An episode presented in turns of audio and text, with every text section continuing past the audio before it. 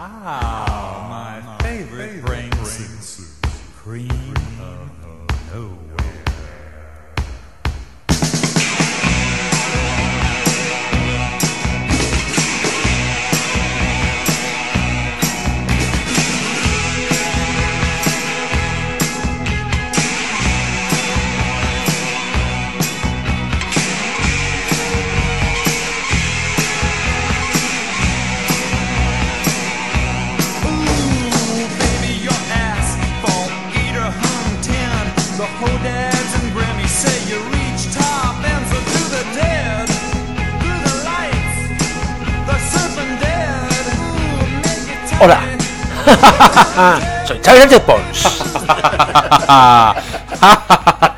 Yo soy Javier Parra. Ay, Dios mío.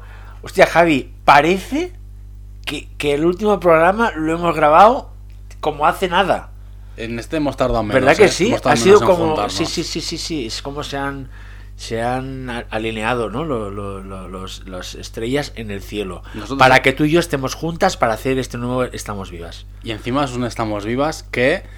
Ahora vale que sí, que la gente ya ha leído el título, pero estoy, vamos, pongo la mano en el fuego a que ninguna de los oyentas se pensaba que íbamos a hacer un especial de Estamos Vivas de este calibre. Pero, ¿qué pensaste? Cuando te mandé un mensaje de voz, Explica, explica cómo idea. fue, explica cómo fue. pues. Eh, eh, eh, tal que sí. Perdona, es que ya lo explico yo, es que estaba Sí, pero- sí, agua. sí, perdón, perdón, perdón. Vale, sí, Eh, yo estaba tan tranquila en mi casa. eh, ya teníamos en mente grabar el, el- el programa que publicamos la semana pasada. Y nosotros tenemos muchos programas mm, que, o sea, que queremos hacer durante el año. Y de repente me manda un- esta persona una nota de audio diciéndome que se acaba, que le acababa de llegar una edición de Criterion de. No, de a, a contracorriente. Ah, perdona, ah, es verdad, es sí, que sí, era una edición de Criterion. De- una edición de contracorriente, perdona. De Miedo Súbito, de John Crawford. Y me dice: ¿Qué te parece si hacemos un especial con todas esas películas que John Crawford hizo eh, de género, evidentemente? Mi respuesta fue inmediata. Creo que te grité. Sí, sí, sí, sí, Creo sí, que grité. gritaste por- sí, sí, sí, sí. Fue un intercambio de mensajes de voz mara- maravilloso. Porque es como funciona el Estamos Vivas, con mensajes de voz. A horas raras. Ahora sí, ¿Verdad que sí? extrañas. Y claro, Y- bueno. y, si no, yo lo vi, claro, yo también sabía que lo jugaba a, a- Tú a la- fuiste a ganar. Es-. A ver, o sea, es lo que hay. Porque te imaginas que te hubiera dicho, oye, mira, que no, ¿qué ¿Te pasa? imaginas cómo me he dicho que no? Oye, mira, es ¿qué que a mí ya no. no es que a mí. John Crawford no. Es que no. Es que no. ¿Quién es John Crawford? No. Claro, entonces, eh, visto el historial de, de la, de la última, sobre todo la última etapa de John Crawford, que es la que nos vamos a centrar aquí, eh, pues que es que se merece un, Sí, sí, un especial. Es, Podemos decir que es nuestro segundo especial. Sí, ma- sí, como más puro, sí, porque hicimos el de la matanza. Pero, Hicimos el de la Raz. pero estaba conectado con una novedad. En cambio, el de la Raz sí que fue especial de oldies todo, ¿sabes? Entonces yo creo que, pues, ¿quién mejor que John Crawford para Sí. un Estamos Aparte Vivas? que revisando otra vez las películas, una de ellas Mido Súbito, te ves que estuvo en varias películas que fueron antecedentes de géneros que vinieron después. John Crawford, eh, Slasher, Yalo, o sea que todo, todo. la tía estaba, o sea, no sabes cómo. Troc, que bueno, no sabemos Bueno, dónde Troc. Troc es- es- es- está por encima del, bi- del bien y del mal. A mí me gusta más que el milagro de Ana Sullivan, tío. O el pequeño salvaje de Truffaut. Es la buena. La buena es Troc. La buena de enseñarle a un niño. Bueno, niño aquí es un cavernícola. Luego hablamos, ¿eh? Que no tiene nada de. Que se supone que no tiene nada humano, digo, de que no sabe hablar o, o, o- o relacionarse con la gente. A- eh, yo aquí sí que veo. A mí me emocionó. Estamos diciendo que, Me emocionó. que ya no solo estamos aquí eh, tirando por los suelos el nombre de Godard, sino ahora también el de Truffaut. Pues mira, demasiado ha tardado en salir este hombre.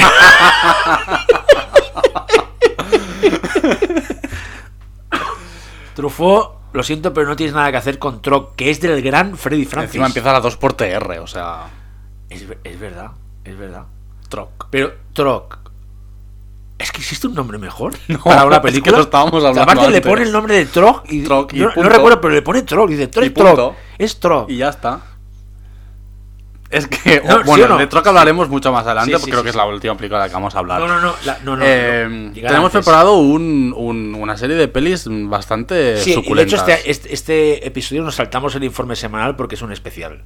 Vamos a entrar en, en, en en materia directamente. Porque son muchas películas de, de Joan Crawford. Como ha dicho Javi, Joan Crawford después de hacer eh, Canción de cuna para un cadáver. No. me equivoco, hostia, siempre me equivoco. que fue de Baby Jane, perdón, perdónenme, perdónenme, amigas.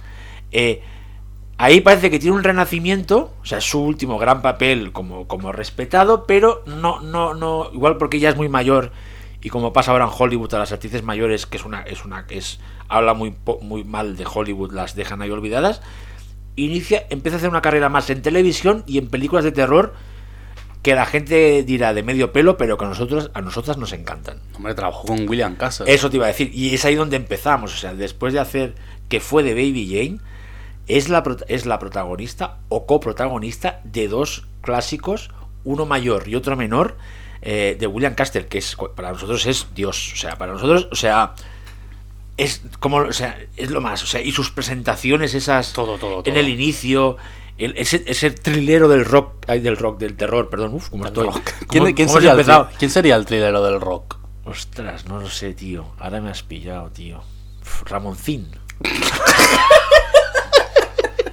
El rey del pollo frito, tío.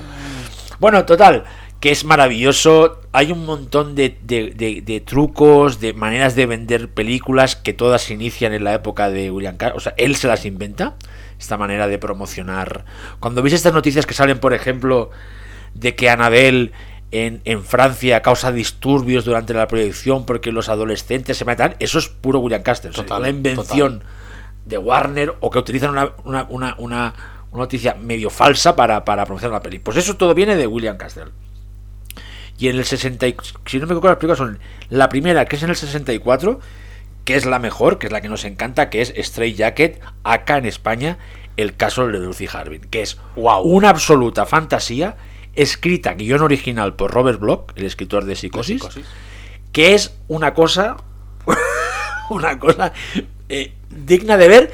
Y mira, ¿sabes qué? Lo digo, uno de los mejores papeles de, de la carrera de Joan Crawford. Es una de mis pelis favoritas de, de William Castle, de John Crawford y te puedo decir del cine de terror.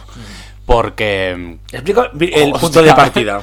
Bueno, pues el punto de partida. eh, al principio del caso de Lucy Harbin, eh, el personaje de John Crawford se encuentra a su marido con otra en la cama y le entra un brote, coge un hacha y los decapita. Mientras su hija pequeña lo ve todo esto. Que, si me permites el inciso, eh, eh, inspiración directa para las secuencias de inicio de los slashers de los 80. Para todos, claro, Desde, todas, claro. desde Pises a, a, por ejemplo, Pesadillas de una mente enferma. O sea, es que es la, mi- es la misma escena. Encima con un hacha y una niña mirando. Lo que pasa es que aquí la niña no es la que coge el hacha. Pero, eh, pero, pero vamos, Sí, eh, sí, sí. es que es inspiración. Es un muy buen proto-slasher. Totalmente, no, sigue. Entonces, eh, a raíz de eso la detienen y se tira pues un 20 años, 20 o 30 años años en, en la en la en- cárcel. en un, no, un- psiquiátrico, en un psiquiátrico, Entonces, cuando, cuando ya supuestamente está curada, a Lucy Harbin la, la sacan del manicomio, man- del psiquiátrico, perdón, y eh, pues está preparada para rein- resentarse a la sociedad de nuevo. Pero ¿qué pasa? Que empiezan a sucederse... Bueno, vuelve a ver, vuelve al sitio donde vive su hija, Claro, que vuelve- ahora está con una que familia de con- acogida. Entonces ella tiene el, pues, el, trauma de que no, no- no- primero no puede volver a, a- reinsertarse como ya quiere John Crawford y encima que sea que eso le da mala fama a la hija, que sea la, la hija de una asesina, aunque yo entiendo muy bien el asesinato del principio. Sí, sí, porque le está poniendo los cuernos el marido Yo de forma muy desagradable y ella viene de trabajar. ¿Y qué hace? Le corta la cabeza al marido y al amante. Claro. Que yo a favor. No sé si tú qué piensas, ¿eh? pero yo Bueno. estoy a- súper a favor. Entonces, la película empieza ahí, ¿no? A toda, la- toda esta, esta trama ¿eh? de, de, ¿no? de, de cómo a Joan Crawford le cuesta, ¿no? Pues cuando conoce, a los padres de la, de la- del novio de la hija, tal. Total, que dentro de esta, de esta trama, pues de, de que intenta rescatarse, empiezan a pasar, como dice Javi, cosas raras. ¿Qué pasa? Joan Crawford oye como, una, como, eh, como una especie de canción infantil en la que relatan ¿no? el caso de Lucy Harvey mató con una hacha, bla, bla. tipo una canción un poco la de Freddy Krueger, ¿eh? Sí. La de, total. Y empieza a, a- a- a- tener unos sueños extraños que no se sabe si son sueños o no, donde aparecen una especie de dos cabezas cortadas en, en- en su, en su- en su cama, que parece que la, que la quieren inducir a que vuelva a asesinar con un hacha. De hecho hay un running gag divertidísimo que es cada vez que eh, Joan Crawford ve un hacha en la película que se pone como que le entra el tembleque que es, es increíble todo cada vez que un hacha eh, eh, Joan Crawford la Las cara que- caras, las caras que ella pone. eso sí ella interpretando el, personaje como si fuera a ganar el Oscar Sí, sí, sí, pero no Es más, no sé, por pero qué no, ni- no sé por qué no la nominaron. pero no trash involuntario para nada no sé, o sea no es tipo dar risa. No no no ella madre coraje en plan qué mal lo estoy pasando quiero recuperar la, la relación con mi hija y tengo este trauma del hacha. Vale qué pasa que entonces empiezan a pasar asesinatos. Entonces es muy curioso con el hacha. Con el hacha. que es muy es muy es muy gracioso porque antes de que ocurran los asesinatos que esto también es muy proto slasher tú ves que ese personaje que, al que le van a cortar la cabeza empieza como a pasearse por sitios, abre puertas y, y- y tú estás esperando en cualquier momento que aparezca el hacha que le corten la cabeza. Pero está planificado de una manera que a mí me parece una fantasía. El asesinato de George Kennedy, que es- aquí sale muy joven, que es, en el, es el, el, el- el payés ese que cuida a los cerdos, que, que, que pasa en, la, en la- donde están los cerdos, es maravilloso. Ahí con esa. O sea, es, es- y aparte es como una especie de running gag macabro, muy William Castle, de, de dónde va a salir el hacha cuando los van a matar. Y realmente la película es una fantasía para fans de. de, de, de, de- de- de William Castle que además y de Joan Crawford que además tiene una resolución final al nivel Hacemos, de homicidio ¿eh? hacemos ¿Verdad spoiler. que no? Sí, sí, a nivel de homicidio, totalmente. A nivel de- hacemos spoiler. Ahora es que hay mucha gente que todavía no, no la conoce la peli. No vamos a hacer spoiler. No, aunque no lo hacemos y, no- y- y- y esa es la pena, no podremos decir algo guay de- del- del final. Pero es verdad que igual no hacemos spoilers. ¿no? Venga, va, no. vamos a hacer spoiler. ¿Verdad que no? No. Y mira que es una película del año 64 que podríamos hacerlo, como hemos hecho spoilers de películas mucho más recientes. Pero. Venga, va, vamos a dejar a las seguidoras que todavía no hayan visto el caso de Lucy Harbin. Que, la, Y que, que- sí, y- que lleguen vírgenes a Y, ella. y- y ya para ir cerrando, la manera en la que aquí William Castle utiliza utiliza las sombras para explicar las, las, las, las decapitaciones, Javi, para mí es magistral a nivel de puesta en escena. O sea, ves una película que quizás la gente verá- mucha gente la verá y dirá, bueno, tal, a mí me parece capo laboro de es William una cumbre, o sea, o sea, es una cumbre. y verla a ella eh, tan entregada. O sea, tan entregada. Aparte, yo creo que hay momentos, aunque mm, ahora mismo no lo puedo asegurar, pero parece que va sin maquillaje ella. Cuando ella sale de la. De la No creo eh, que fuese sin o sea, maquillaje. pero tú, pero tiene esta, esta pinta como cuando sale de la cárcel. de- del, Está maquillada de, que- como de forma de crédito. forma pero de no creo, pero no creo que ella. No, Sí, no, es verdad, ella ella, no, Crawford, ella no saldría sin Que maquillaje. tiene momentos de, de, de, de, de- de over the top, ¿no? Cuando se reivindica ella, que aunque sea una madre que ha hecho lo que ha hecho y ya, ya tiene un enfrentamiento con los padres de- del novio de su hija, que son maravillosos. Luego el detalle de la hija, que sea escultora, que le hace un busto, Sí. pero tiene, eso, un- tiene un sentido porque le hace un busto a la, a la- a la tiene todo madre. luego todo bueno, sentido. mm, para mí es el, el- encima el nombre original, que es Straight Jacket. Straight Jacket.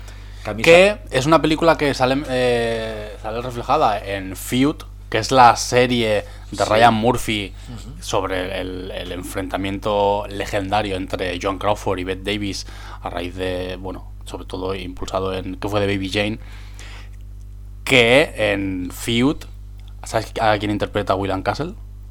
¿Quién es? ¿Quién? John Waters. Yo, ostras, pues, ostras, pues me parece un Es hombre- John Waters interpretando a William Porque es que aparte, seguro que uno de los fans más grandes de, de William Castle Es era- John Waters. era John Waters. Sí, o sí, lo es, lo es. Porque está claro que es el típico de cine que era considerado menor en la época y, y seguro que John Waters le veía la grandeza, bueno, Sí, sí, sí, sí. la grandeza que tiene en pelis como House of Hunter Hill o 13 Fantasmas o Homicidal, ¿no? Homicidio, que también es una película es con un final sorpresa que a mí me la coló tan, tan bien colada en su momento. Homicidio de la que hablo en Screen. Sí, verdad, y sí, sí, Straight. Jacket de la que hablo en La Madre Terrible. Es que es madre, es madre terrible. Es muy madre terrible, John Crawford. es, es muy madre terrible. ¿Y cuál es la siguiente película Bueno, la de William Castle? es un clásico menor, pero yo creo que divertida, que es jugando con la muerte. I saw what you did. I saw what you did. Vi lo que hiciste. Que esta es otra maravilla pionera porque es terror adolescente. O sea, cuando yo creo que aún no sabía muy bien que era. O sea, cuando el terror adolescente no había. no bueno, estaba ni, con- considerado eso- para existir, creo. Aunque es verdad que hay películas de ciencia ficción, sobre todo de los 50, que iban al público adolescente. Pero este caso es más terror thriller, que es realmente. Es más curioso, pero oye, tiene cosas bastante chulas, ¿eh? Eh, fuera de micro hablábamos, por ejemplo, del, del maravilloso asesinato del principio, que es lo que es, El es de la ducha. el de la ducha con este actor John Ireland, que es un asesinato brutal en una ducha, pero de este Es muy fuerte. ¿eh? es fu- pero potente, es es potente. bastante Aunque todo es sugerido, o sea, no acabas de ver, o sea, está como, te diría, como muy... Usan un uso del montaje, ¿no? Que, que hace que, que- que ellos pretendían quitarle impacto, que para mí no quita impacto.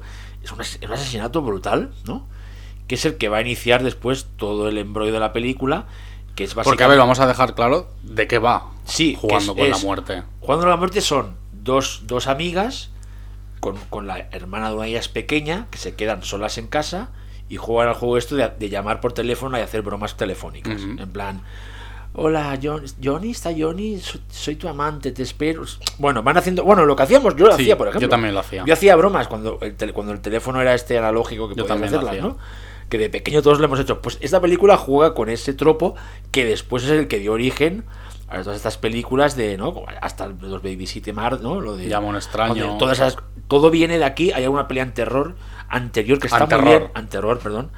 Que no sé si la conoces, que es Sorry Wrong Number con Bárbara Stanwyck, buenísima. No, también, no la que es- pues míratela porque es una joya Voy a absoluta. Y va de eso. Entonces, en- en- ellas van llamando random, random, hasta que llaman a, a la casa de este asesino y le dicen esto de I know, I know what you I saw what you did. and I know, o- and I know who you are. Que se lo dicen random a todos, pero Dicen claro, random, eh, eh, sé lo que has- sé lo- he visto lo que has hecho y sé quién, ¿Quién eres. eres? Y este hombre Claro, acaba, y acaba de matar a una persona. que luego piensas en, los, en, la saga de I know what you did last summer.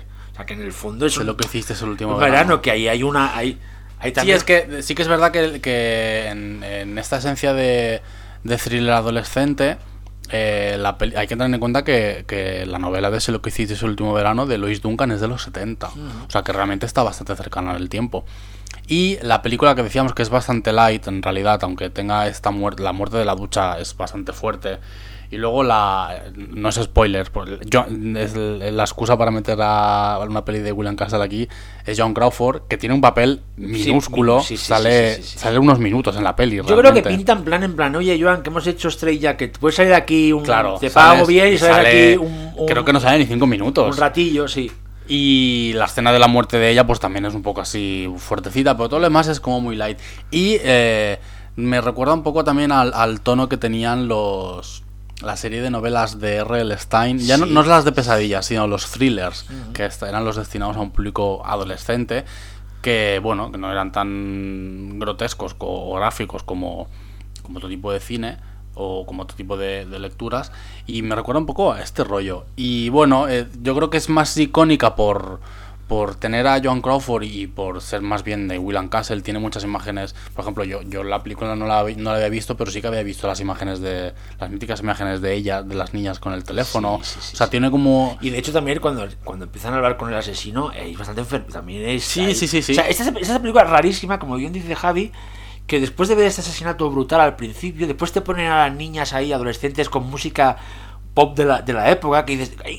"Ay, es- que eso es muy de William Castle. Esta, esta manera de, de jugar con los tonos, que, des- que, que- que también es la manera de, en plan, que es una película que quizás podían haber ver los adolescentes, pero que a la vez tenía dos o tres escenas que no eran para adolescentes, ¿no? Que eso es muy del, del terror también que vino después de los 70 y, y, y los 80. Y también aquí Joan Crawford otra vez vuelve a estar absolutamente sí sí está o sea, a tope está en el papel, o sea, ves que de verdad mi sensación es que para nada está haciéndolo solo para ganar dinero, o sea, ves que ella está dando su mejor eh, cara posible, ¿no? Cuando, cuando, porque ya es el interés amoroso de John Ireland, que es el asesino, que es un tío que está, que es, vamos, es el típico tío que es un, eh, en vez de femme fatal sería home fatal, ¿no? Es un tío que no te acerques a este tío, porque todo lo que toca lo destruye, ¿no? tóxico. Y ella, tóxico, y ella está como enamo- enamorada, porque ella está más mayor, y ella está como enamorada de John Ireland. ¿Quieres que te- que te explique una anécdota de John Ireland? cuéntame Pues, ¿sabes que John Ireland era conocido por tener uno de los penes más grandes de Hollywood?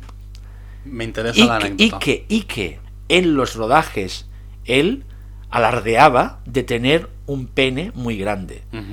Y una de las mejores anécdotas relacionadas con este tema es que eh, John Ireland coincidió con Montgomery Cliff en Río Rojo. Ajá. Y Montgomery Cliff también era conocido por tener un, el- un pene de muy Montgomery grande. Cliff no se decía lo del piano No, eso es Errol Flynn. Eso es Rolf Flynn, vale. Pues entre ellos de- dos. Para quien no sepa el tema que se decía de Rolf Flynn que en fiestas de También, también Hollywood se tocaba el piano con el tocaba chupene. el piano con Bueno, la los, polla. los pillan Hollywood Boulevard, eh, Hollywood Babilonia, perdón, eh, Kenneth Anger. Sí, sí, Lo sí. que pasa que es verdad, ¿sabes? Que lo de Kenneth Anger, que Hollywood Babilonia cuentan Claro. que la mitad de cosas Claro, claro. que igual se las inventó, pero que en Río Rojo que coincidieron, pues los dos se, la- iban picando en plan, yo la tengo más grande que tú. Y hicieron una lucha de espadas. Mm, no sabría decirte. No sabría decirte si se la llegaron a enseñar el uno al otro para ver que la tenía más grande, pero yo cuando me enteré con, Con esto Ryan Murphy te hace una serie. Pero yo cuando me enteré de esta historia me pareció fabulosa, ¿eh? O sea, Yo no, yo lo- no lo sabía. ¿Sí o no? Es que fabulosa. Me parece una, una anécdota de calidad para... Que John. Ireland es otro actor, eh, un secundario muy chulo, a veces que era- solía ser un villano en el Hollywood clásico, que acabó también haciendo todas las pelis de terror que os podáis imaginar, en los 60 eh, y sobre todo en los 70. O sea, que buscar su nombre porque aparece eh, en un montón.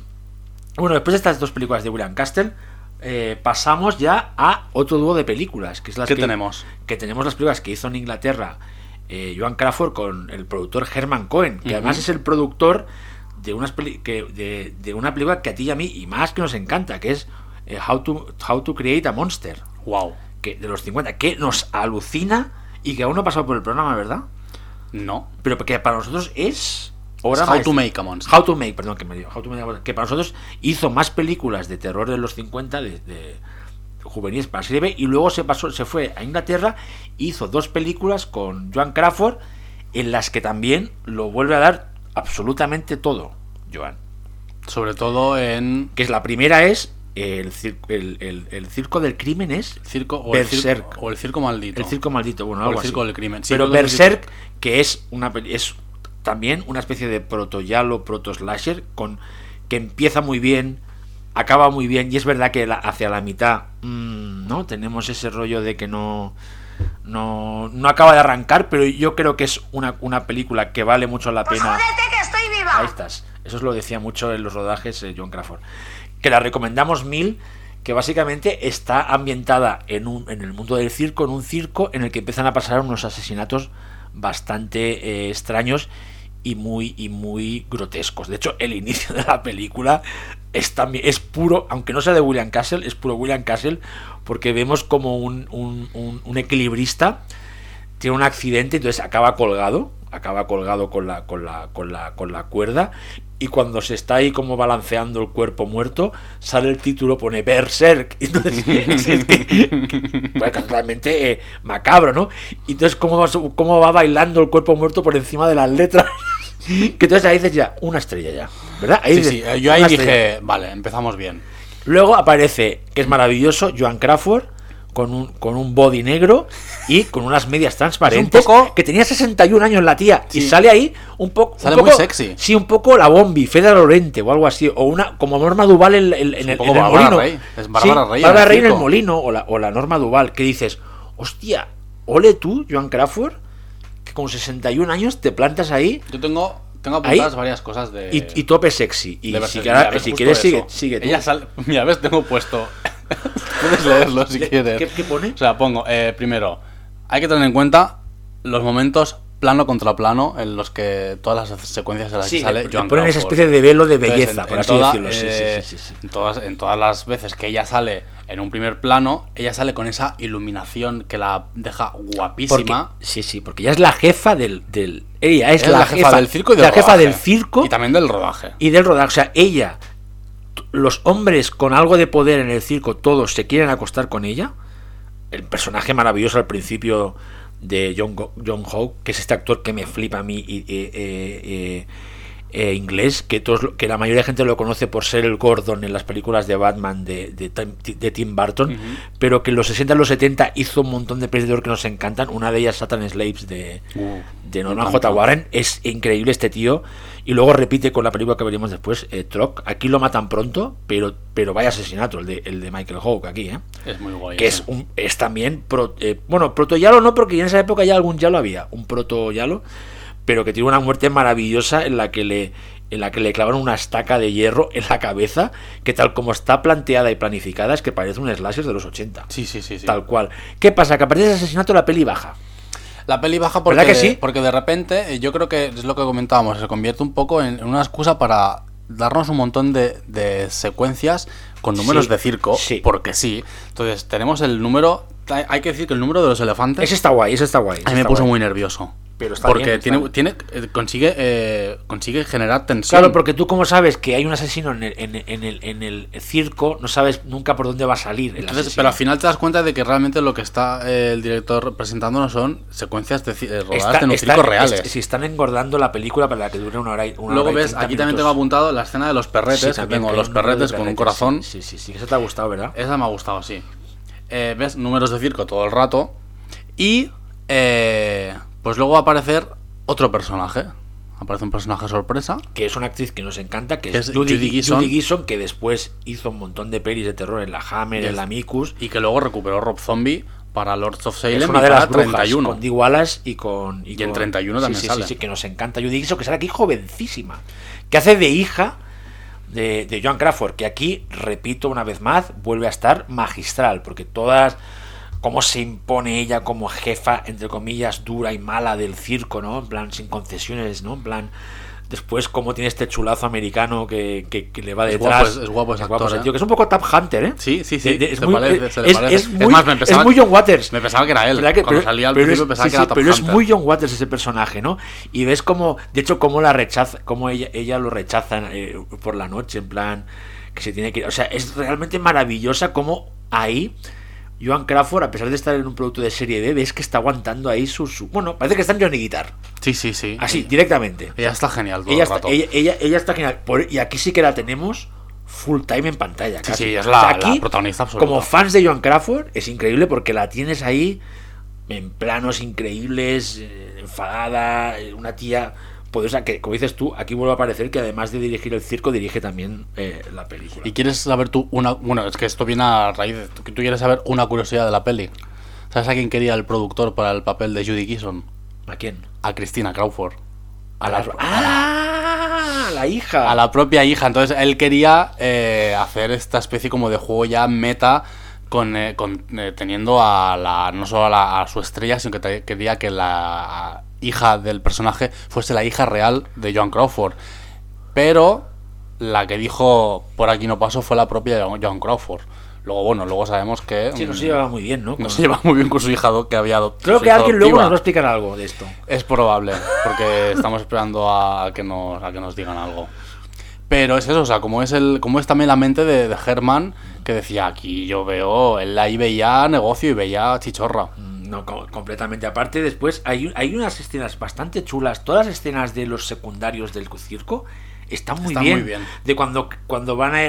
Porque, claro, todos tienen una. una, una, una una, una, una, ¿cómo se dice? Una, una especie de, de, de- de- de- de idea de quién es el asesino, ¿no? Entonces, le da como, le da, le da el, le da Herman Cohen, el productor, que es, que básicamente es el que, el que llevaba el, el- el- el de esto, la voz cantante en el rodaje, le da voz a estos personajes secundarios que están muy bien realmente, ¿sabes? En plan, y yo creo que ahí la peli se va enriqueciendo a pesar de, lógicamente, de este de este punto muerto que tiene que tiene que tiene a la mitad. De todas maneras, yo creo que recomendamos ver Ser. Sí, sí, eso para mí ha sido una- un descubrimiento, porque no, no sé, no, no- no- me divertí mucho viéndola. Y... Iba a decir una cosa, se me ha ido. ¿Qué iba a decir? Algo de. Berserk. Sí, o algo ya de a Berserk. Troc, o no. No, algo de Berserk. Ah, sí, que el, el- el- la forma en la que. o sea, la presencia de John Crawford en, en la peli me recuerda mucho luego a, a lo que vi en American Horror History. Sí, me lo has dicho. En la, el- en la temporada del circo. Jessica Lange, con Jessica sí. Lange. O sea, me dio muchos, muchos vibes de ella. Y bueno, a ver, eh, aquí tampoco hacemos spoiler, ¿no? No, no vamos a decir quién es el asesino. Porque ojo con el final. No, porque no, no, el final, es, es, es completamente es el- el, esquizofrénico. ases- el asesino del- El momento del rayo. No, no, no, es muy loco. O sea, es muy loco, es muy loco. es muy una loco, cosa loco. bastante, Eh, bastante Ahí es cuando la peli vuelve a subir para arriba. Sí, sí, sí. O sea, sí, realmente, sí, sí. ¿eh? En plan, ahí la. Ahí la O sea, es como que, que merece la pena el, haber pasado por esa especie de como de, de valle del. de Aparte, ahora creo que la película está editada, sí, sí, eh, no me equivoco, en una excelente edición por Indicator. Sí, es probable. Que, que supongo que vendrá, eh, que cuando pueda me la pillaré, que viene, eh, que viene con llena, llena, llena, llena de, llena de, llena de extras, ¿no? Es probable. Y que ahora se puede ver en unas condiciones. Eh, ¿Qué Uy, ha pasado? ¿Qué es esto? ¿Hay que cogerlo o no? ¿Lo cojo? Espérate. Pero es que, es que no sé si... Es que estamos en directo, cago lo cojo. Sí, cógelo, cógelo, cógelo. A ver, ¿sí? ¿Hola? ¿No te escuchamos? ¿Hola? Dígame. Por favor, habla, ¿no? Quieto todo el mundo, ¿qué está pasando aquí? Pero bueno, ¿cómo es esto de tener un podcast especial Joan Crawford, Hansplotation y no tener a la Canelli? Ya os vale, ¿eh? Ya os vale. Estaréis muy vivas, pero lo que no estáis es muy lúcidas, cariños. Menos mal que me han dado el chivatazo y he venido corriendo. he cogido el ave Madrid-Barcelona y me he plantado en los estudios de Estamos Vivas para aportar mi pequeño granito de arena a este tema tan apasionante como es eh, el Hansplotation dedicado en la figura de John Crawford. Bueno, John Crawford eh, al final de su carrera, como estaréis comentando y como comentaréis, no sé si esto era al principio o al final, pero hizo bastantes eh, películas clasificadas como de género. Y la verdad es que la mujer pues tenía que pa- pagar las facturas de sus pisos y de sus cosas. Y, y está muy bien todo esto, ¿no? Eh, es un género que siempre reivindico mucho, el de las grandes estrellas venidas un poquito menos dedicadas al cine de género. Y que me encanta. Y que seguramente en Ayla Canelli hagamos un especial próximamente, en la próxima temporada. Para quien no sepa, pues yo tengo un podcast, soy La Canelli y mi podcast es Ayla Canelli. Me podéis escuchar. También ahora mismo tenéis el podcast de Canelis y Dragonas con los repasos semanales a los capítulos de Drag Race España. Pero bueno, he venido a hablar de John Crawford, he venido a hablar de cine de terror y he venido a decir que mi eh, momento favorito de historia de terror de John Crawford es precisamente cuando eh, intentó boicotear por todos los medios el rodaje de Canción de cuna para un cadáver, Has Has, Sweet Charlotte, porque, eh, claro, después de Baby Jane vieron el filón que había ahí y lo que querían era volver a hacer como una otra película con Bette Davis y con John Crawford que volviera a funcionar y que volviera a ser de género. ¿Qué pasa? Que John Crawford, que tenía contrato firmado, claro, no podía decir que no, pero ella dijo, mira, yo estoy hasta el coño ya de aguantar a esta señora, a Betty Davis. Betty Davis también estaba un poco hasta el coño, pero sí que es verdad que Betty Davis siempre fue más profesional en ese sentido y hacía más mejor de tripas corazón. Entonces, lo que John Crawford hizo fue una guerra psicológica absolutamente fingiendo eh, estar enferma, fingiendo estar fatal e ir retrasando más y más cada vez el rodaje de esta película, lo que hacía imposible que el proyecto fuera a seguir adelante. Ese momento, ¿cómo, cómo, cómo tiene que ser ese psicosis, ese director, Robert Aldrich, eh, loco perdido ya, porque, porque esta señora no le dejaba de poner trabas para hacer su película. Esa es una de mis partes favoritas, pero sin duda alguna mi historia de terror favorita de John Crawford es la que eh, inspiró su vida, como si dijéramos. Ese Mami Dearest, ese queridísima mamá que escribió primero en libros su hija Christina Crawford y después fue llevado al cine y en el que la interpretaba Faye Dunaway de forma magistral y cómo es esa película de abusos infantiles, de hi- histrionismo, de mujeres histéricas, hasta la, vamos, hasta el paroxismo casi de perchas, de metal, de mm, hachas, de Catfights es una absoluta fantasía. Mamideres, una joya del trash, del camp más absoluto, eh, que obviamente hoy día no se podría hacer. Yo creo que es una película de esas películas que decimos, hoy en día no se podrían hacer. Pues yo creo que Mamideres es una de esas películas que hoy en día no se podrían hacer. Y nada, cariños, como seguramente el resto de películas que protagonizó ella de terror ya las comentéis vosotros, los chavis, los chavis los buenos, los chavis del terror. Nada, simplemente deciros que os quiero muchísimo a los dos, que os como la cara y nada, que sigáis estando muchos años vivas. Un besito muy fuerte y hasta siempre. Pero bueno, ¿qué ha pasado? Era la Canelli. Nos ha llamado por O sea, teléfono, encima por teléfono tradicional. Por teléfono tradicional. O sea, el teléfono que, que utilizan en, en, en Isoba En Judith, en jugando, porque- jugando con la muerte. ¿Qué gran título en en español? Jugando con la muerte. Jugando con la muerte. Bueno, pues es un título bastante random. Que pues aquí teníamos a, a nuestra querida Canelli, eh, amiga y hermana, eh, que pues, habíamos pensado que quién mejor que la Canelli para inaugurar esta especie de breves apariciones en Estamos Que Vivas. se repetirán seguro. Van a, van a esperemos que se conviertan en algo ya tradicional y que nos ha hablado pues de sus dos momentos tops de Joan Crawford en el cine de terror. Eh, yo no me los esperaba, pensaba porque yo pensaba que yo le había, tengo que decir que le había pasado la lista de películas que íbamos a hablar, pero eh, una grata sorpresa que nos haya hablado de estos dos momentazos en la vida de Joan Crawford. Uno de ellos, eh, recordad que Hash Hash Sweet Charlotte, canción de cuna para un cadáver, que es una peli que el, eh, Robert Aldrich la decide hacer en el 64 después del exitazo de Baby Jane, como ha dicho la Canelli, que, que después de convertir el rodaje en un infierno, al final fue sustituida Sí, por... No quería hacerla, ¿no? No, no quería hacerla y fue sustituida por Olivia de Que Havilland. se equivocó. Se porque, equivocó totalmente. porque es una obra maestra absoluta también. Porque, o sea, imagínate cómo hubiese sido la película hecha por ella. Que en Feud, a Olivia de, Havi- de Havilland, siempre me equivoco a decir el título, la interpreta Catherine Zeta Jones. Está, está muy interesante, que eso también lo tratan en, en la, en la serie. Y también eh, eh, queríamos hacer el apunte de, de que la Canelli ha hablado de Hacksploitation, que al igual hay gente que no tiene muy controlado el término, que es, tal cual eh, Hacksploitation, H-A-G-S Exploitation, que como bien ha dicho, son estas películas de, de- de las, esas estrellas de Hollywood poco venidas a menos haciendo cine de terror, que hay grandes joyas como, eh, aparte de las de John Crawford o las de Bette Davis, pelis como Lady in a Cage, Sí, por ejemplo, de Olivia Con- de con la- que es la propia que es un survival también muy pionero. Survival ¿eh? y Home Invasion, es Con una un James cosa... Caan eh, jovencísimo haciendo de villano, de, de- de una especie de proto Charles Mann, como podía ser uno- un tío de la de la, De la ¿no? familia Manson. familia Manson, antes de que pasaran los, los, los asesinatos, diría. Que es, mara- es maravillosa Lady Dina Cage.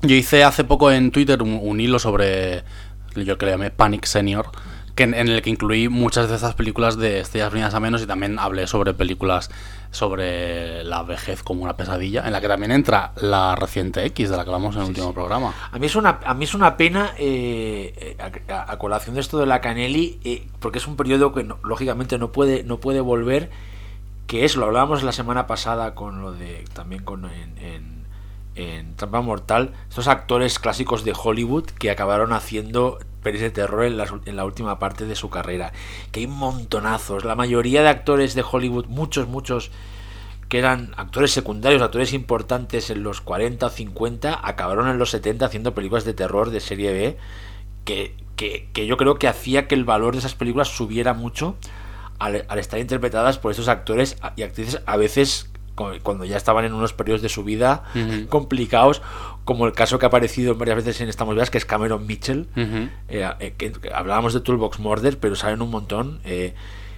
Trapeta Life, por ejemplo, que es divertidísima también, que es que le daban un valor a esas películas que ahora mismo es que no, no se puede repetir, porque ahora ya esos, esos actores, cuando pasa algo parecido aquí con actores de los 80 o los 90, son estas películas directamente, a- ahora ya a vídeo, no, a, a- a- a plataforma, que es que son muy malas, malas de verdad. Sí, O sea, porque lo- no tienen gracia, o sea, los- atrás de terror, ¿eh? me refiero, no es como antes, tío, que te veías a Ivonne de Carlo en una peli de un perro diabólico, o sea, y veías a Ivonne de Carlo ahí de, decrépita, que encima de que era buena actriz, esa decrepitud de una, de una, de una actriz que antes había sido tan bella, le daba un añadido a la película que, que no sé, vamos, era impagable, tío, o sea, era irrepetible, ¿no? Sí, es verdad, sí, porque casos así como mucho más recientes en esta línea, recuerdo el de Faye Dunaway en The Bye Bye Baby. De The Bye Bye Man. No, Bye Bye Baby, eso, eso es otra Un cosa. corto muy bueno que, que escribiste, por cierto. Eh, The Bye Bye Man, que aquí se llamó eh, Nunca digas su nombre. Sí, a que a mí me gusta esa peli, ya sé que no hay Mm, mucho... Bueno, que salía bien, Dunaway, sí. salía también Carrie Moss. Pero sí que es verdad que, que esto de, de, de recuperar a viejas glorias se ha hecho eh, recuperando a viejas glorias del terror, que es una cosa que ha estado haciendo Sí, Ty West, sí, Rob Zombie. Pero se no hace es- en no es pelis buenas, en pelis buenas. Claro. Es que no, no, no es lo mismo. o sea, es que es, es una pena y, y lo, lo bueno, lo- aquí lo bueno, lógicamente, es que podemos siempre volver a esa época donde vemos a, a- estos actores, John Carradine, pienso, por ejemplo. ¿no? Que hizo, que ya es verdad que le hizo mucha serie B de terror en los, en los 40 y 50, pero que en los 70, 80 salen todas las pelis de Fred Olen Rey, por ejemplo. Es que me parece maravilloso, o sea, y es una cosa que me, hace- me ha hecho gracia que lo comente la Canelli porque tiene, tiene toda- es una cosa irrepetible que es una pena que no que ya no pase, pero eso lo ¿Tú crees podemos- que no pasará en un, en un futuro? Es que, pero es que no es lo mismo. O sea, De repente- No, es que yo que sé que. A ver, yo que me lo invento. Como que. Un Travolta. Ya, ya hace productos de estos de Ya. tercera, pero es que no son no es lo mismo, porque estamos hablando de películas de terror de la época de los 70 que tenían un estilo, estaban rodadas en 35 con ciertos efectos especiales. ¿Te imaginas que de repente Meryl Streep le da... Imagina- es, impensable eso. Pero claro, Bette Davis pues, Era- era impensable también. Y, y- hizo un montón. Y aparte, pero es que también hizo muy buenas. caso. Pero tú sabes, el, ahora que he dicho lo de Meryl Streep, ¿tú sabes eh, la razón por la que Meryl Streep no volvió a hacer terror ni nada parecido nunca más? ¿Y eso cómo fue? Porque cuando hizo La Muerto Sienta también, Sí. eh, dice que el rodaje fue tan... eh, no un rodaje infernal, sino que todo el tema de las prótesis, lo de los efectos especiales, vale. maquillaje, dice que para ella fue tan eh, pesado y tan horrible que dijo que nunca más volvería a hacer una película de, de género. Y sí que es... Bueno, Qué pena, lo qué único pena. que lo que más cercano hizo fue aquel espanto de Ron Howard de In- Into the Woods, que hacía de bruja. Uy, calla, calla, el musical aquel. Buf. Que creo que la nominaron al Oscar, por Puede eso. ser ya, pero creo que la nominaron, dijeron, venga, va, que la Meryl se ha puesto Sí, la maquillaje. Sí, sí, ya, pero ahí salía muy maquillada, muy caracterizada. Entonces, pero, Ya, pero ha, era- sido, era musical, ha sido lo único que ha hecho que se ha vuelto a acercar. Pero es por eso, ¿eh? Tú, tú imagínate la de. La de cosas que podía hacer. Imagínate, yo qué sé. Mira, en este Hereditary. Ahora, mira, ahora que dices con ejemplos, mira, lo de Bárbara Hersey en The Manor es un poco ese rollo. Pero Bárbara Que Hesse. salen más, aparte sale el, el, el- ¿cómo se llama eso? Pero ya había hecho Insidious hacía poco. Ya, pero ahí, Y- pero y ella era- sola. pero ella también era una estrella hace del terror, abuela, porque sí, era de ente. es Era de verdad. lente. Pero ves, me recuerda un sí, poquito. sería un poco. Este de que la pillan ahí una peli de serie B, pequeñita, ¿sabes? ¿Con quién salen de que sale? Bruce Davison ¿Quién también. más salen de Maynor? ¿Quién, quién más sale? Ahora me has pillado. Nuestra querida Deborah Logan. Es verdad, es verdad, Deborah Logan. Sí, creo que es Jill Larson. sí, ¿cómo se sí, sí, somos fans, somos fans de esa actriz. Y En fin, que- pues eso, que que, es eso. que gracias Caneli, te quedo. Eso mismo. Entonces seguimos. eh, ahora nos tocaba Troc. Nos toca Troc. Que Ojo, es, eh. es- hemos es que dejado, el hemos título- dejado lo mejor para el final. El título mismo es que ya es maravilloso. Una peli otra vez con Herman Cohen, con parte del equipo de Be- Berserk, eh, con John Gouk otra vez, eh, que aquí hace también del antagonista de Joan Crawford, que como ya he dicho al principio de este programa, para mí es mucho mejor que El milagro de Anna Sullivan y que El pequeño salvaje de Truffaut y la primera de Arthur Penn. Me parece maravilloso. O sea, el inicio en la cueva, que es muy de Destin, por cierto, Sí. donde Sí, van sí, tres chulazos que se quedan ahí eh, sin camiseta, que Sí, es de total, forma muy gratuita. ¿Sí o no? O sea, ¿te has fijado? O sea, Sí, puro sí, exploitation. Supongo que para los adolescentes y los adolescentes de la época vieran a estos tíos. Bueno, creo que porque uno es como culturista, porque estuve investigando, uno de ellos está como es un culturista famoso de la época. O sea, que se meten ahí en una, en una gruta ahí subterránea porque sí a investigar y se encuentran a un cavernícola, A Troc. a Troc. Me encanta que- decir el nombre. el- el- el- es que Troc es, es que no es lo máximo. ¿Qué pasa, Troc? Pues es, es, o sea, el maquillaje, hay que reconocer que es algo inenarrable, hay que verlo para creerlo. Que un, un conocido técnico en efectos visuales, Alma Gliochetti, al que tuvo la, entre- la- la oportunidad de entrevistar para una cosa de esto de este 79, que tengo ahora te- tengo cierta ami- amistad con él, me dijo el otro, me dijo en Facebook cuando hablé de Troc que él descubrió que la, la, la- la careta que lleva de, de, de, bueno, de medio simio cavernícola es una careta usada de 2001, una odisea al espacio. ¿En de, un- serio? de uno de los monos, sí. Ah. Pues que, que más, que, o sea, que más valor O sea, puede tener. maravilloso, ¿no te parece? O sea, una de esas que, claro, que lógicamente estaba ya Revenida. revenida. bueno, tampoco, bueno, tampoco ya pasa tanto tiempo. Pero que hace que, a pesar de que el maquillaje sea cutre, a que da mal rollo. A que Sí, da sí, sí, vale. Pues, eh, ¿por qué he hablado del, del milagro de Anna Sullivan, el pequeño salvaje? Porque Joan Crawford es una doctora, ¿no? una especie de antropóloga, que se encariña de este cavernícola, porque es verdad que el cavernícola no tiene culpa de nada, él estaba viviendo tranquilamente allá abajo, está en la gruta, que es una fantasía, la gruta de cartón piedra, cartón piedra. ¿verdad que sí? Sí, Con, sí. con las lucecillas, no, pero es que es maravilloso, ¿eh? Muy Juan Piquer Simón, muy, muy JP Es que lo iba a decir. ¿verdad que sí? porque, porque hace poco vi eh, Viaje al ¿Cómo es? Viaje al interior de la Tierra. Viaje al centro de la Tierra. Viaje al centro de la Tierra, que, divertidísima, Sole, que es una sí. fantasía. Y, me se ve de puta madre, por cierto. El cartón piedra me recordó mucho a, a este. Pues ella, claro, es en plan, lo hemos molestado a Troc. Entonces ella lo, lo acoge, ella, lo interpreta una salva, antro- ella interpreta a una antropóloga. una antropóloga, si lo coge, lo salva, entonces le empieza a enseñar, como hace como hacía Truffaut en El Pequeño Salvaje, a- a- lo, lo empieza a domesticar en el buen sentido, ¿no? Entonces hay, hay una escena épica en la película en la que Joan Crawford le enseña el mecanismo de una. le enseña a dar cuerda al mecanismo de una muñeca que ande, ¿no? Entonces Joan Crawford le enseña la muñeca, ¿no? como bueno, el asistente, y Joan Crawford está ahí mirando, ¿no? Entonces Troc, en ese momento épico, coge la muñeca, la empieza a mirar, entonces le empieza a dar cuerda a la muñeca y le deja que, que- Entonces ves a Joan Crawford, que esta es su última película, ¿no? Como Sí. actriz, cómo se emociona como si estuviera viendo a su hijo, a su hija, que a pesar de que se lleva fatal con su hija. la- Y ves como otra vez en su último papel lo vuelve a dar todo en una película que hay que reconocer que aunque a mí me gusta mucho, entiendo que la gente pueda calificar Sí, de trash aquí. O sea, no. Es una peli trash Aquí sí que no me voy a decir que, que, no hace, es- que hace poco en Madrid la proyectaron en. qué, fan- en- qué en- fantasía en me parece, qué suerte. Y qué suerte haberla visto. Y aquí, eh, volviendo a, a Castado la Canelli, voy a recuperar eh, un comentario que ella hizo cuando, cuando la después de verla en pantalla grande.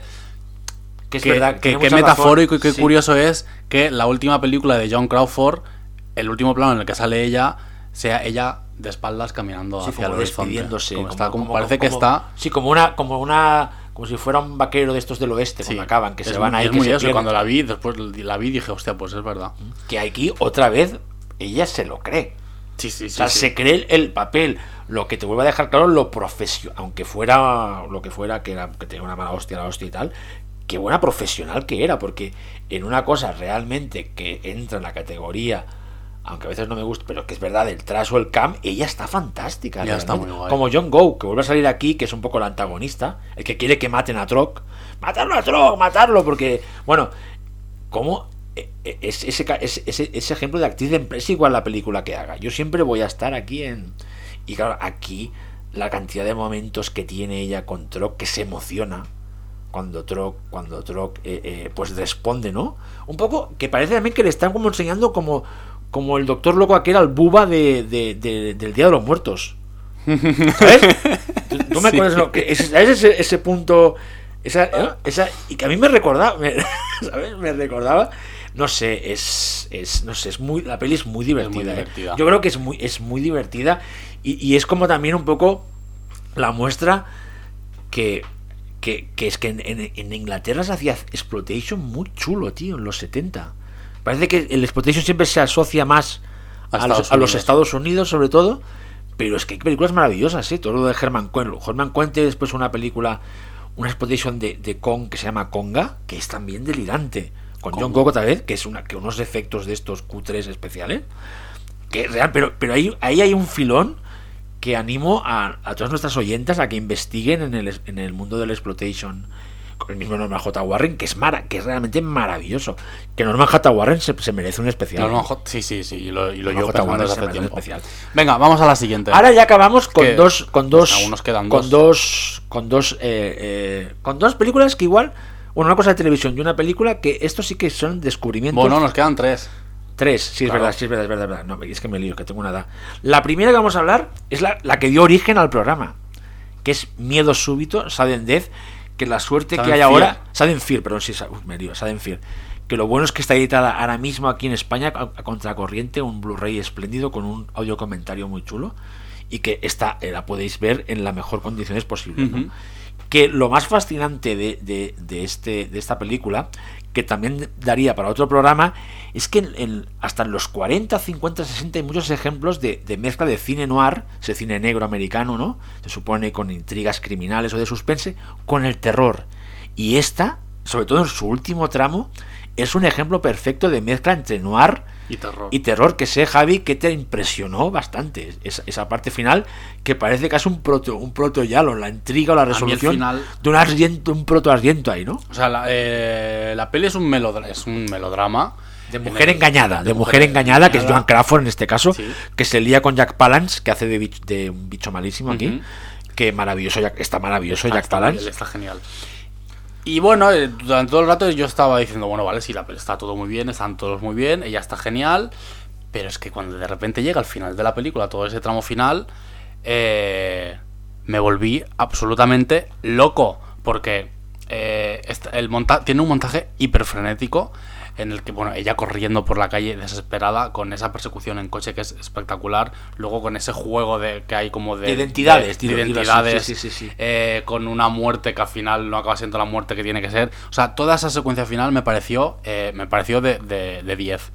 Y es lo que, lo que yo creo que la, la- la hace que la película sea una película súper cercana al cine de terror, aunque realmente no, no es Sí, una no lo es, película sí, de sí, terror. sí, sí, sí, sí, sí. Y joder, o sea, eh, es que me flipa, me flipa cómo está, cómo está Joan La verdad es que es una joya. Yo la descubrí hace poco también, ¿eh? Gracias- también. O sea que muchísimas gracias por el descubrimiento. no, no, y espero que, la a las, a las que anime, oyentas que les va a ver, gustar. porque también ella está espléndida. Estamos hablando de una película del 50 y... 5. Creo que es 55. No, 52, veo. 52. O sea, que es aún ella en, en- es una película de estudio, ya te digo, con Jack Palance y luego otra actriz icónica del cine negro, que es eh, Gloria Graham. Y la verdad es que es un disfrute y también es, es eso, ¿no? que la gente piense en, en, en Yalo, en, en ahí, sobre todo la parte final, con el juego de identidades, todo el plan ¿no? que se urde al final. O sea, es realmente rebuscado, pero yo creo que muy efectivo. Que vale la pena redescubrir. Aquí es Mucho, verdad que evitamos explicar eh, el final para. No lo porque, vamos a explicar tampoco. Porque, claro, es la, es el, es la gracia. Hoy podemos de- decir que el especial de John Crawford es el, free- el libre de Free spoilers. spoilers, sí, es, es libre, es libre de spoilers. Y luego de Salem Fear, que no queremos hablar más para no, para no, para no chafaros la experiencia, vamos a hablar de uno de los primeros episodios de una serie que nos flipa, que es Night Gallery, de Rod Serling, la continuación de Twilight Zone, que estuvo mucho más cercana al terror y al suspense que uno de sus primeros episodios de- eh, tiene un episodio piloto que fueron tres, tres episodios de 20 minutos. Uno de ellos se llama Ice, uno de los primeros eh, eh, cosas dirigidas por Steven, Steven Spielberg, Spielberg. en el que Joan Crawford, bueno, hace una mega supervillana multimillonaria ciega que consigue que un doctor le haga una operación y le dé unos y le, ca- y le, y le haga un trasplante de ojos que le permitirá ver durante 10 horas, aunque luego la cosa se tuerce, que es realmente magistral. 25 minutos, pero súper bien escrito. O sea, todos los personajes secundarios, pero con una parte final Bastante fuerte. bastante fuerte. Con, cuando en el momento de que Joan Crawford ya le han trasplantado los ojos, que es una absoluta O fantasía. sea, y yo, trasplanta los ojos y eh, cuando se supone que tiene que empezar a ver, hay un apagón en la ciudad. en, en Nueva York, que En era una cosa muy normal a finales de los 60 y principios de los 70, los apagones en Nueva York, ¿eh? ¿Cómo es, ¿Cómo es toda esa secuencia de ella Alucinógena completamente. volviéndose loca Sí, sí, sí, eh, eh, en plena oscuridad? O sea, la forma en la que está todo. Contado por todo eso Spielberg, ¿eh? que ya claro, demuestra claro, que el tío ya... eh, bueno, es que es alucinante, es alucinante. Y bueno, ella, creo que este sí que ya es el último papel que hace ella. No sé si luego ella no, no, hace- fue, fue Troc el último. No, pero. Ah, es verdad. eh, Sí, sí, sí, pero este es de los últimos. Sí, sí, sí, este es de pero los es que aquí es es que aquí lo borda, ¿eh? O sea, Aquí- el papel de millonaria, amargada de la vida, que, que, que, que chantajea a todo el mundo para conseguir sus objetivos, en esa casa que vive de Nueva York, vive en un ático, lleno de, lleno de, de estatuas. Es que realmente lo que consigue Spielberg y Rod Serling en solo 25 minutos, es que yo lo... O sea, el, eh, ya fuera de Joan Crawford, la entidad que le dan al donante de los ojos, que es un personaje genial. O sea, como, como, o sea, es que de verdad me quedé, me quedé, o sea, Bueno, y este, y este, persona, este Mad Doctor, que al final es sí, un sí, sí, Doctor. sí, es el, es el actor, es el Barry, ay, Barry Sullivan, que se me es el protagonista de Terror en el espacio, es uno de los de los Cierto, astronautas. es verdad. No, no, realmente es maravillosa y nada, lógicamente recomendaros eh, nunca mejor dicho, ciegamente Ice y desde luego toda la serie Night Gallery Sí, sí, sí. que, que es una joya absoluta con adaptaciones muy chulas de relatos de, Lo- de Lovecraft, por ejemplo. Es una, muy recomendable ¿eh? esa, eh, esa serie y esta desde luego es uno de sus capítulos estrella que casi nada, conjunción Rod Serling, Steven Spielberg Y Joan Crawford. y Joan Crawford, que es que otra vez, otra de sus mejores interpretaciones, que es eso, a pesar de que acabó sus últimos años en este tipo de productos, que a nosotros nos encantan, pero que la crítica seria pues dirá, es que Joan Crawford realmente tiene unas interpretaciones en esa parte final de su carrera, eh, yo creo que bastante importantes, ¿eh, Javi? ¿Tú qué crees? Yo estoy, no estoy totalmente de acuerdo. Eh, de Oscar. Totalmente. De Oscar, Yo le hubiera o sea, dado el Emmy. Por, el, El por Emmy- lo de A- por el. Niagara y el Emmy. Sí, sí, sí, se lo merecía. Todo súper bien merecido. Y bueno, pues nos queda hablar de una de las, las- realmente la película que lo habría iniciado todo este movimiento con Joan Crawford metida en el terror, que sería que fue de Baby Jane, Efectivamente. Que fue Jane del año 1962, dirigida por Robert Aldrich, junto a Bette Davis en esa, ese enfrentamiento que las convertiría las dos en leyendas. Efectivamente. Pero, ¿sabes lo que pasa? Que se nos está acabando el tiempo y desde aquí vamos a decir a nuestros oyentas que nos vuelvan a escuchar en el siguiente episodio, que va a ser el episodio especial de Bette Davis. Hombre, porque es que siguió, es curioso cómo siguió el mismo camino y, en mi opinión, otra- dando, bueno, la, la, la carrera, la parte británica de Bette Davis con estos thrillers de terror, que no vamos a decir los títulos porque los vamos a guardar para el próximo programa, es absolutamente ma- eh, maravillosa, ¿eh? También está al nivel de Qué- la de Qué curioso. ¿eh? Las dos ahí, ¿eh? Iban ahí... Las dos peleadísimas, pero con carreras en paralelo. no hemos hablado esto eh, esos físicos tan especiales que tenían las dos esos pómulos de Joan Crawford es- esas facciones como duras que es claro le daban a esos personajes un empaque otra vez increíble o sea increíble no una, es una persona ¿no? que ha vivido ¿no? que ha tenido una vida no que tiene como una historia en la cara que Joan Crawford Bette Davis también en todas estas películas que hablamos es que esa presencia es como casi telúrica, ¿no? De, de aparece ella y hay como una fuerza ahí, ¿no? En plan, Imagínate tenerla ahí en el rodaje. hombre, a mí me daría yuyu, ¿no? Hostias, Yuyu no, pero Joan Crawford, ¿no? Ya, pero es la mala hostia, ¿no? Esta forma de apuros, ¿no? pega una hostia con la mano. tabaco negro de ese de, de- de ducados. Ducados. Yo creo que tanto Bette Davis como eh, Buta- Bu- ducados. Pero ducados, ducados, los, los Sin filtro. old school. ¿Ducados existe ya o no? Sí, claro, sin filtro. Hay, hay, hay ducados Claro. sin filtro, pero ¿qué, qué, pero ¿qué es eso, tío? Que eso, con que eso- filtro que eso hay, mata a la gente, tío. Bueno. Que eso mata a la gente, fumar mata. Tantas cosas que matan a la gente. Oye, es Como increíble, el mal tío. gusto. Hemos hecho un programa eh, de menos de una hora de... de, de- o sea, estamos que, lo- estamos que lo cuadramos, ¿eh? Estamos vivas, entonces desde ¿Tenemos aquí... que anunciar algo o no? No, tenemos No. que anunciar que el próximo episodio va a ser el especial de Bette Davis. Pues Así que vamos a darnos un festival de Bette Davis. Bette Davis, mira. Así que... Bette Davis. Bette Davis.